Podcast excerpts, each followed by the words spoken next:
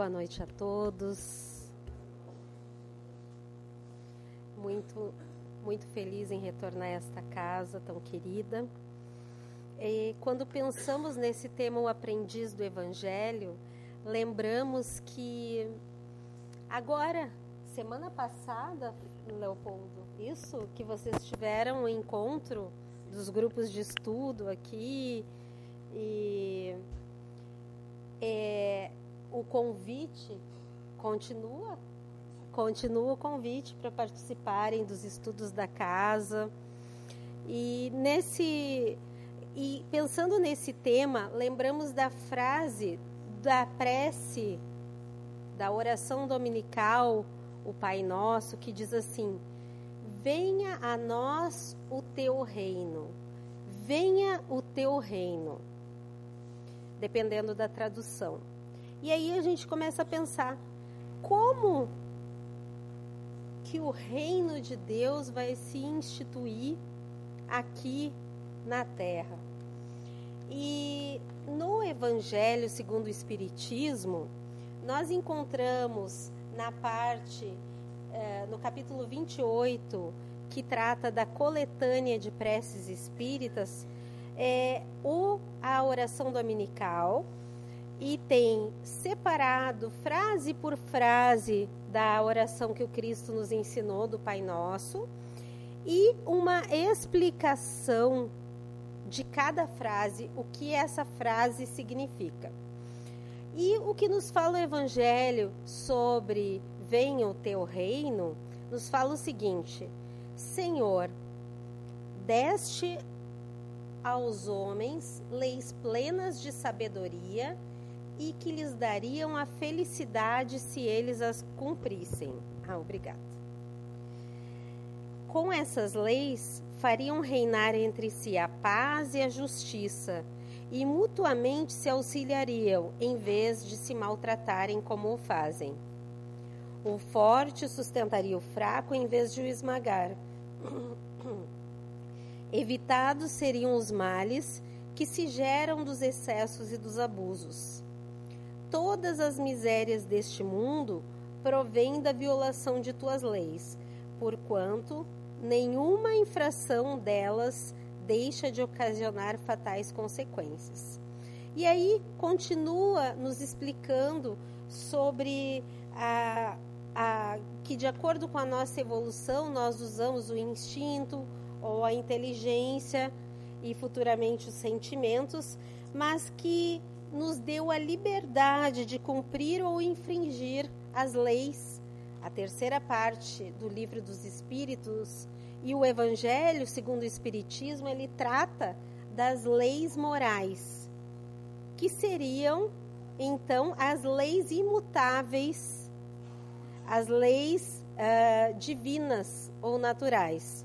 E aí nós vemos que uh, nos dias de hoje o quanto que o evangelho de Jesus é necessário, o aprendizado uh, à luz da fé raciocinada, das lições do Cristo, eles podem mudar a nossa trajetória no decorrer desta existência, sabendo que nós somos espíritos imortais momentaneamente nesse corpo físico e viemos sim aprender com o nosso modelo e guia Jesus, o mestre por excelência, aquilo que ele nos trouxe de vivência. Porque qual o diferencial de Jesus?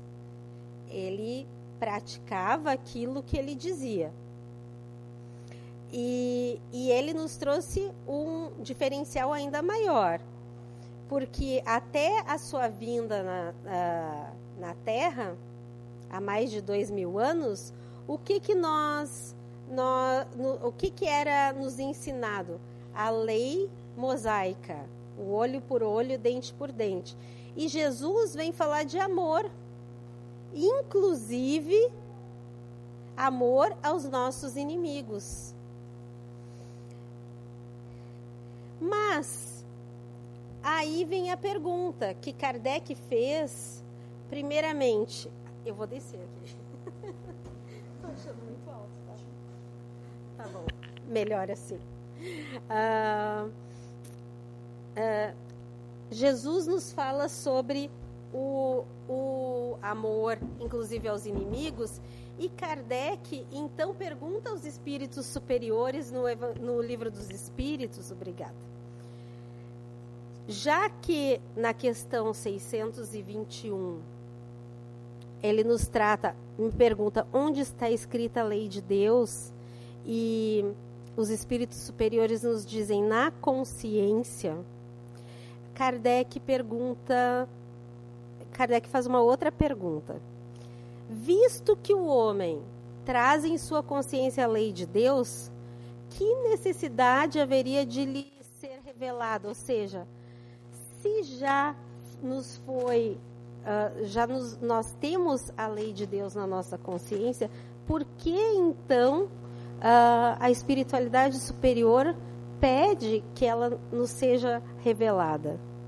E a resposta dos espíritos superiores é a seguinte: que nós, homens, esquecemos e desprezamos a nossa consciência.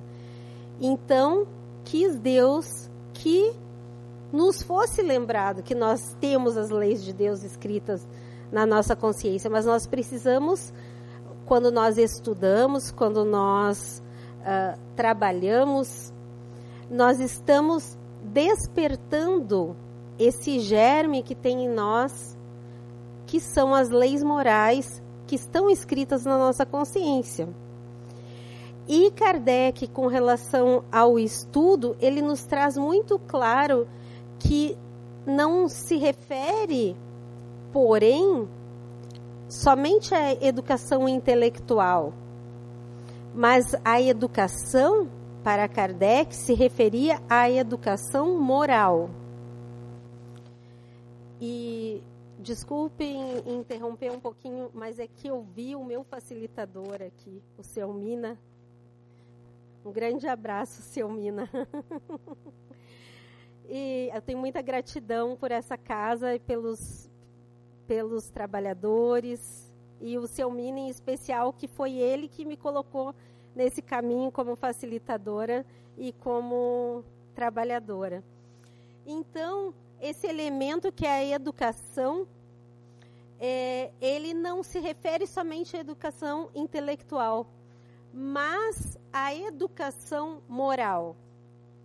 E ele nos deixa muito claro que a educação moral ela não é aquela dada pelos livros simplesmente, mas sim a que consiste na arte de formar os caráteres, a que incute os hábitos, porquanto a educação é o conjunto dos hábitos adquiridos. E quando nós participamos de um grupo de estudos, o que acontece? São várias pessoas diferentes, com conhecimentos diferentes, é, com, com realidades diferentes, que estudam um tema em comum à luz da doutrina espírita, e a partir então do estudo desse tema, são vários pontos de vista diferentes que vão se manifestar sobre aquela aquela situação. E aí o que nós vemos que às vezes o que nós enxergávamos de uma forma, o nosso colega nos esclarece de outra que é um ângulo que às vezes é aquilo que nós precisávamos para entender o assunto e que muitas vezes nós não nos damos conta. E passado um ano de estudo, nós vamos fazer uma retrospectiva, uma reavaliação daquilo que nós estudamos uh, ou do que nós uh, o que nós aprendemos e o como nós nos transformamos e nós vemos uh, que nós não somos mais a mesma pessoa que entrou lá em março no grupo. Alguma coisa já ficou em nós. E às vezes uh, aquele o esclarecimento e é essa a proposta de Kardec e a proposta de Jesus, quando ele diz: Conhecereis a verdade, a verdade vos libertará, através do esclarecimento e também do consolo, nós vamos vendo que os nossos hábitos uh, vão mudando, nem que sejam pequenas gotinhas, mas que elas vão fazer diferença bem grande num contexto geral da nossa existência. E que com o passar do tempo e com o hábito do estudo, mas não somente do estudo, da, da busca de praticar aquilo que nós aprendemos, alguma coisa vai mudar em nós para melhor. Até porque estamos na nossa melhor versão, na nossa melhor encarnação. E temos muito que aprender e muitas e muitas e muitas e muitas encarnações pela frente. Só que o estudo do Evangelho de Jesus, o estudo do Espiritismo, ele não tem prazo de validade. Nós vamos estudar nesta encarnação e continuaremos em todas as nossas existências, porque nós vamos ver logo à frente que Jesus, quando esteve aqui encarnado, João o evangelista, ele nos coloca no capítulo 21, versículo 25, que muitas outras coisas, porém, há ainda que fez Jesus as quais, se se escrevessem uma por uma, creio que no mundo todo poderiam caber, que nem no mundo todo poderiam caber os livros que delas se houvessem de escrever. Ou seja, os evangelistas, eles pegaram uma parte do que Jesus, é isso que nós temos. Mas a, o, o contexto geral da vivência dele, cada ato dele, era uma história que poderia ser contada. E, e dentre essas histórias, como nós estamos falando do aprendiz do Evangelho, nós lembramos de uma história é, do livro, esse livro, Ressurreição e Vida, de Ivone Pereira, pelo espírito Leon Tolstói. E essa história se chama O Apóstolo Anônimo. Essa, essa história é muito bonita. O discípulo anônimo, desculpe. Essa história é muito bonita porque nós vamos ver um pequeno trecho, porque essa história que Ivone Pereira nos traz, psicografada aqui, a história que Leon Tolstói nos traz, ela, ela saiu de três frases do, do Evangelho de Marcos, que é o seguinte: na, quando Jesus uh, uh, primeiro passa aquela, aquela parte onde Jesus diz: Deixai vir a minhas criancinhas, e diz assim: Quem receber um destes meninos em meu nome, a mim me recebe. Aquele momento em que os apóstolos tentaram proteger Jesus e, e não deixar que as crianças chegassem até ele. Mas aí João mudou de assunto. Ele perguntou assim, na sequência: Respondeu-lhe João, dizendo: Mestre, vimos um que lançava fora demônios em teu nome que não nos segue e lhe o proibimos. É, vejamos que demônios, eles é, era a denominação que davam a espíritos é, em geral, que perturbavam, né, obsessores. Uh, e aí, então, Jesus responde: Não lhe o proibais, porque não há nenhum que faça milagres em meu nome e que possa dizer mal de mim, porque quem não é contra vós é por vós. E aí, dessa, dessa frase de Jesus, não lhe o proibais, essa historinha aqui que João contou, ele viu alguém curando em nome de Jesus e não fazia parte do grupo dos doze apóstolos. Então João foi lá, olha, tu não é um apóstolo, então tu não pode curar. E foi lá dizer para Jesus, né? Olha, Jesus, eu vi assim que tinha uma pessoa curando em teu nome, mas não era um de nós, não era um dos doze. E aí Jesus diz para ele: deixa ele, porque quem não é contra contra nós é por vós. E aí ele nos traz então essa tarefa de todos nós, de cada um fazer a sua pequena parte na construção do reino de Deus na terra. Mas essa história, não se assustem com o tamanho né, das letras, e que nós vamos ir contando, mas alguns detalhes nós vamos lendo dessa história que se chama o discípulo anônimo, e que essa história também é o discípulo anônimo, ele é um aprendiz do evangelho. Assim como todos nós. Mas este homem, ele estava presente nas pregações do Cristo e assistia às pregações do Cristo à distância.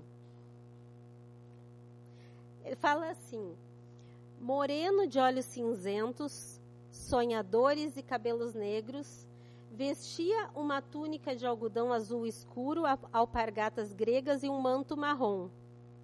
Essa história também é conhecida como é, é, o moço do manto marrom. Também é uma das da, como, como falam dessa história. Então ele trazia a tiracolo, imaginem na época de Jesus, um peregrino com um manto marrom que trazia um saco de couro de carneiro, onde guardava uns retalhos de linho, dois roletes de madeira, que eram como se fossem carretéis, e, e, e, e também papiros, então ele utilizava uh, aquela, aqueles, aqueles uh, retalhos de linho e, e papiros para escrita. Ou seja, ele era uma pessoa que sabia ler e escrever. É, e, e, e, ele então utilizava para a escrita conforme o uso grego. Então ele levava estiletes, sais coloridos e uma espécie de flauta, né, que eles chamavam de pífano, e também em outro saco trazia um alaúde, ou seja, dois instrumentos musicais. Então, ele, ele chegava sempre sozinho, ele nunca foi visto com alguém perto dele, mas ele dificilmente falava, então ninguém sabia dizer a sua nacionalidade, se ele era grego, se ele se ele poderia ser judeu, eh, qual era a nacionalidade dele, ninguém sabia. Mas ele seguia Jesus à distância. Então, o moço do manto marrom, conforme ele é, é, ia Jesus ia pregar, ele improvisava um banco em alguma pedra e ficava à distância, ouvindo as mensagens de Jesus e escrevendo o que Jesus falava. Então, chegava à noite, ele se hospedava em alguma hospedaria, alguma pensão modesta, e pegava todas aquelas, todas aquelas anotações que ele tinha e relia aquelas anotações e transcrevia para outros outros papiros as mesmas anotações que ele fez para, se necessário, dar a uma outra pessoa aquelas mesmas anotações que ele tinha feito.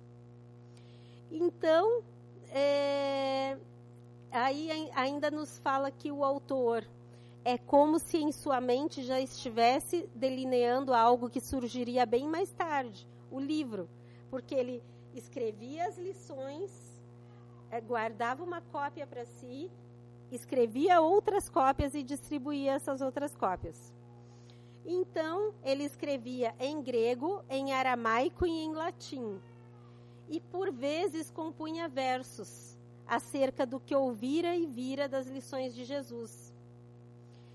Ele estava presente então em Cafarnaum, na sinagoga, ele ele ele viu então a cura da filha de Jairo. Ele viu então a cura da mulher hemorrágica.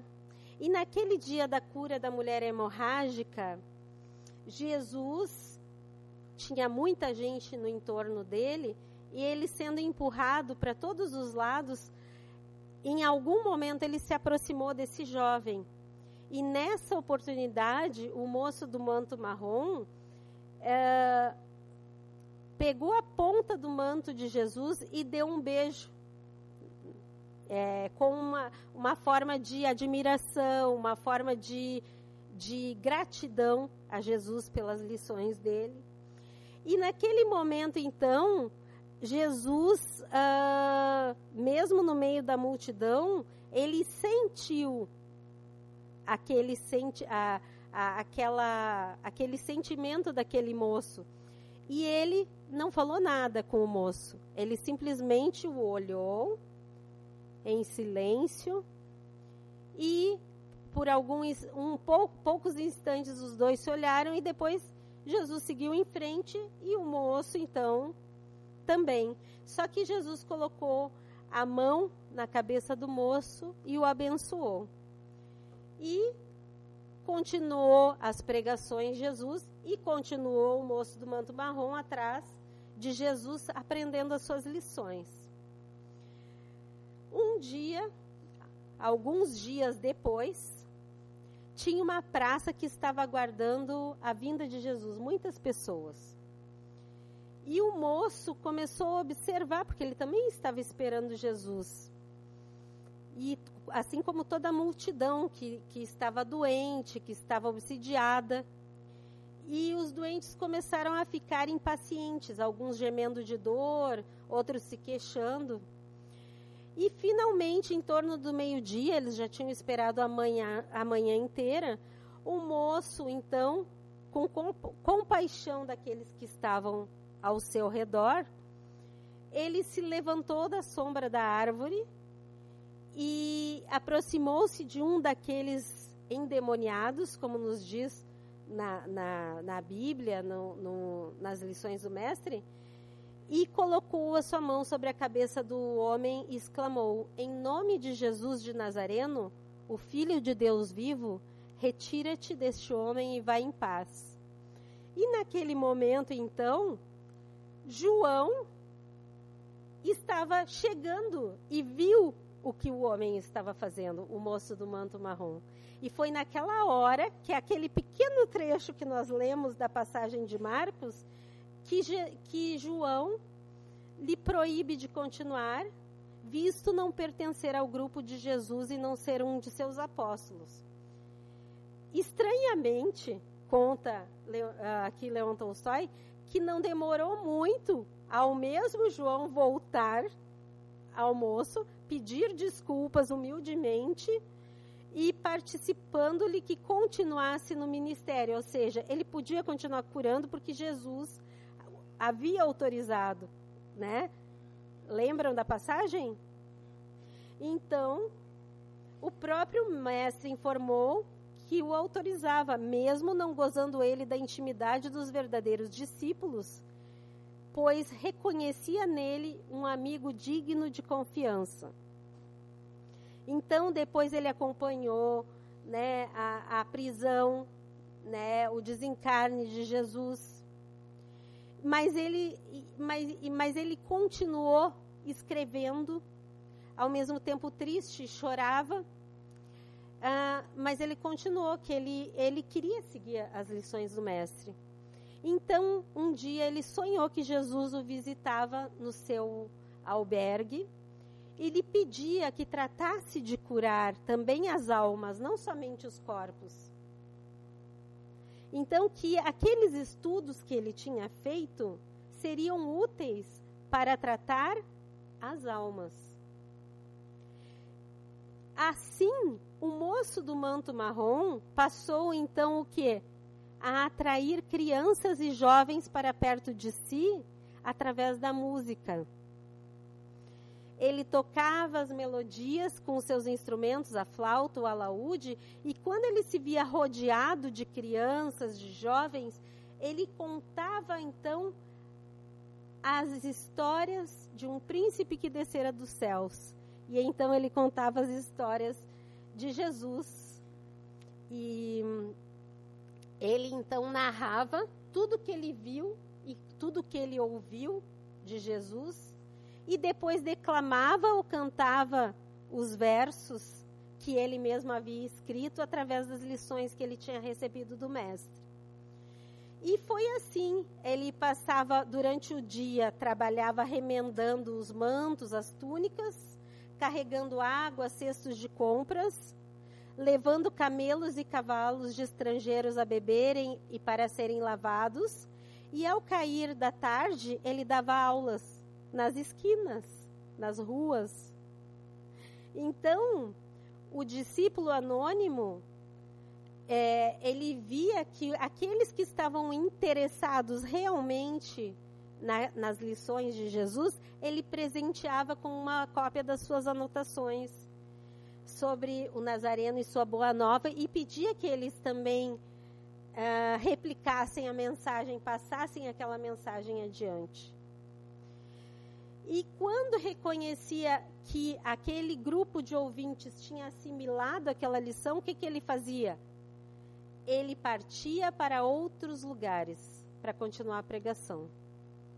Então ele ia ensinar pessoas diferentes. E aí, então, nunca ninguém soube o seu nome. Na juventude chamavam de moço, moço do manto marrom. Na velhice de avozinho. E é, esse personagem grandioso, que é duas ou três frasezinhas lá do Evangelho, ele fez a diferença na construção do reino dos céus aqui na terra. Então, é, Leon Tolstói, ele termina de uma forma muito emocionante essa, esse capítulo, que ele nos fala o seguinte: esse discípulo, todavia, poderá ser tu mesmo, meu amigo, tu que me lês. Hoje ainda, o mundo tanto necessita da doutrina do Senhor, como nos tempos de Anás e Caifás, de Pilatos e de Herodes, de Nero e de Calígula. E tu, que voluntariamente te aliaste em boa hora à causa da redenção da humanidade, poderás prestar idêntico serviço a Jesus. De uma coisa apenas necessitarás para o empenho de tão grande tarefa: amor a Deus, ao próximo e ao evangelho do teu mestre Nazareno. E aí nós vemos as várias áreas do centro espírita e que o nosso foco é o estudo, né? Esclarecer, consolar, acolher. E, e dentro da, parte do esclarecimento é aquele momento em que nós renovamos os nossos sentimentos, reformamos as nossas atitudes e passamos então a sermos difusores dessa boa nova do Cristo. E aí, uh, nós vemos que esse discípulo anônimo, ele não era ninguém diferente de outra pessoa. Ele simplesmente ele tinha um interesse em seguir a mensagem do Cristo. E, e nós hoje, uma quarta-feira à noite, estamos aqui ouvindo as lições de Jesus, é sinal que nós estamos despertando a nossa consciência também para a necessidade do esclarecimento, do consolo tão necessário, tanto ontem como hoje, daquilo que Jesus nos, nos trouxe como lições. Mas, dentre as características desse discípulo anônimo, não foi somente ser tocado pela mensagem do Cristo, ele aceitou o estudo e a partir desse estudo a transformação e a autotransformação. Ele se primeiro ele estudou, se preparou, se autotransformou e depois ele começou a transformar o seu entorno ele também ele pegava todas as informações e costumes da comunidade para contextualizar a mensagem da forma que eles pudessem entendê-lo, sem deixar de transmitir a mensagem na sua íntegra. E também ele usava novas metodologias, como a música, a arte, os recursos didáticos. Não é isso que nós vemos quando nós estamos vendo um PowerPoint hoje não é um recurso didático. Tem um computador aqui, tem um microfone que a gente consegue falar. Quando se apresenta um grupo de música, quantas coisas. Quando tem o um grupo de jovens. E assim, nós vemos que, com o passar do tempo, os os discípulos anônimos, que somos muitos, vão difundindo a mensagem do Evangelho do jeito que, que sabem de acordo com seus talentos. Alguns para crianças e jovens, outros como nos grupos de estudo, e em tantos outros grupos da casa, o ápice, e outros grupos que também são necessários e que todos eles utilizam a mensagem de Jesus, à luz da doutrina espírita, para o nosso esclarecimento, consolo e autotransformação. E também uma característica desse discípulo anônimo, além do trabalho anônimo, que para ele bastava que o mestre sabia que ele fazia a sua parte e que confiava nele, o compromisso com a educação moral de cooperar para a construção do reino de Deus na terra e o permanente estudo e pesquisa, ou seja, ele nunca Jesus desencarnou, ele pegava os papiros e estudava, ele continuava estudando. Ele ele preparava a mensagem que ele ia transmitir. E assim, ele foi introjetando a mensagem em si também e automaticamente as suas atitudes foram mudando porque a sua consciência foi despertando. Vejamos que nós somos aprendizes do evangelho onde? Será que que é só no centro espírita, no grupo de estudo, na palestra, que nós somos aprendizes do Evangelho? Desculpem, cheguei muito perto. Emmanuel nos esclarece que o Cristo não estabelece linhas divisórias entre o templo e a oficina. Toda a terra é seu altar de oração e o seu campo de trabalho ao mesmo tempo. E ele ainda nos chama a atenção que muitas vezes nós louvamos nas igrejas, mas menoscabamos, ou seja, nós, nós falamos da boca para fora, mas na prática fazemos diferente, nas ruas fazemos diferente. É que temos naufragado mil vezes por nossa própria culpa. Todos os lugares, portanto, podem ser consagrados ao serviço divino. Então, com o despertar da consciência, todos os lugares são consagrados ao serviço divino. Se nós somos bons pais, cuidamos bem dos nossos filhos, se fazemos uma comida na nossa casa com amor, se nós uh, somos, fazemos o melhor que podemos no nosso trabalho, se nós ajudamos o próximo dentro das nossas possibilidades. Qualquer lugar que nós estivermos, seja dentro do centro espírita ou fora do centro espírita, as lições do Mestre Jesus são as mesmas. As lições da doutrina espírita são as mesmas. Então, uh, todos os lugares podem ser consagrados ao serviço divino. E continua no livro Mecanismos da Mediunidade, André Luiz, ainda corroborando com essa mensagem, nos fala que o Evangelho não é um livro de um povo apenas, não é a história que aconteceu uh, com Jesus numa determinada região geográfica do nosso planeta Terra. O Evangelho é o código de princípios morais do universo nós espíritas, uma, um dos princípios básicos é a pluralidade dos mundos habitados.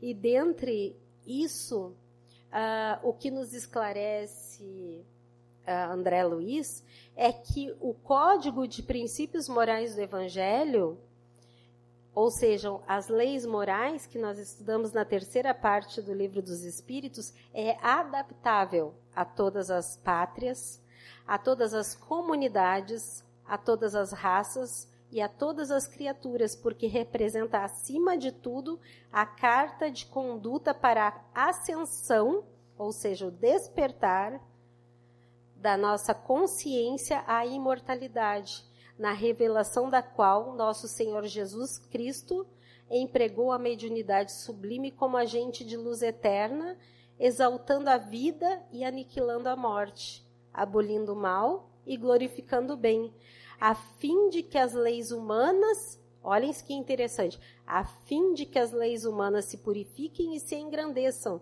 se santifiquem e se elevem para a integração com as leis de Deus. Porque hoje nós temos leis que não são cumpridas muitas vezes, e a lei vem de fora para dentro. Muitas vezes nós não cometemos crimes, nós não andamos numa velocidade acima de 80 ou acima de 100, porque senão nós levamos multa, porque nós levamos uma punição. Porque a lei então nos coíbe. Mas chegará um dia que nós cumpriremos a lei dos homens e também a lei divina.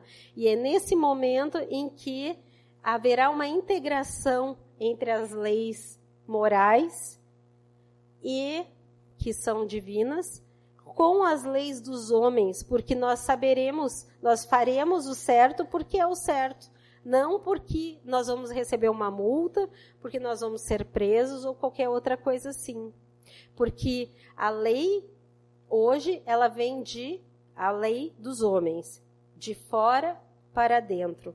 E aí, o convite do Espiritismo, dos aprendizes do Evangelho, é que nós despertemos a lei moral dentro de nós.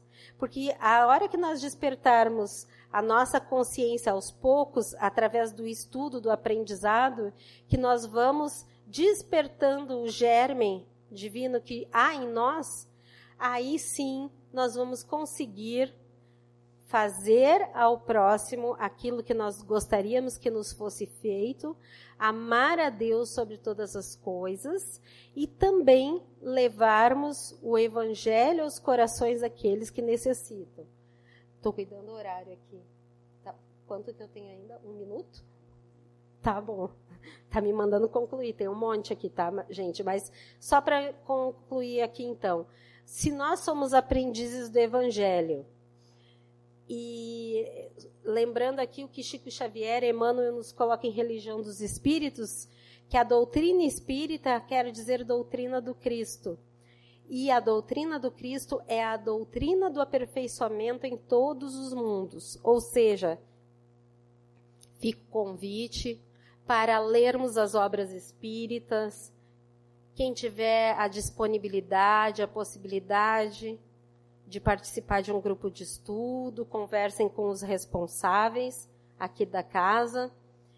E lembrando que, que Kardec nos fala, apenas para encerrarmos, que o, o que caracteriza um estudo sério é a continuidade que se lhe dá. Porque conforme nós vamos estudando, nós começamos do simples para o complexo, do particular para o geral.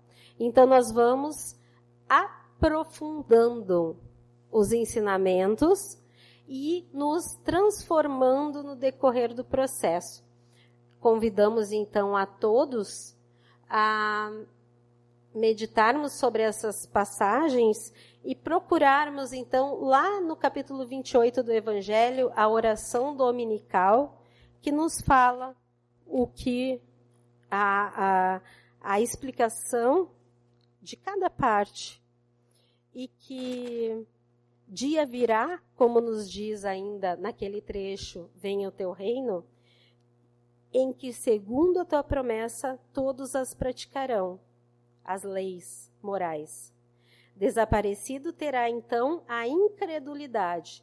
Todos te reconhecerão por soberano, Senhor de todas as coisas, e o reinado das tuas leis será o teu reino na terra.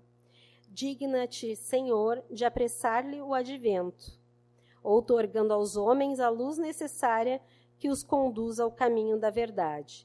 Que possamos, cada um de nós, fazer a nossa parte para que esse reino de Deus, essa mudança de essa mudança de conduta moral, ela se espalhe cada vez mais rápido no, em nós, no nosso entorno e refletindo assim na psicosfera do nosso planeta para que a gente possa evoluir efetivamente como coletividade e como individualidade. Vamos estudar, gente. É isso. Obrigada.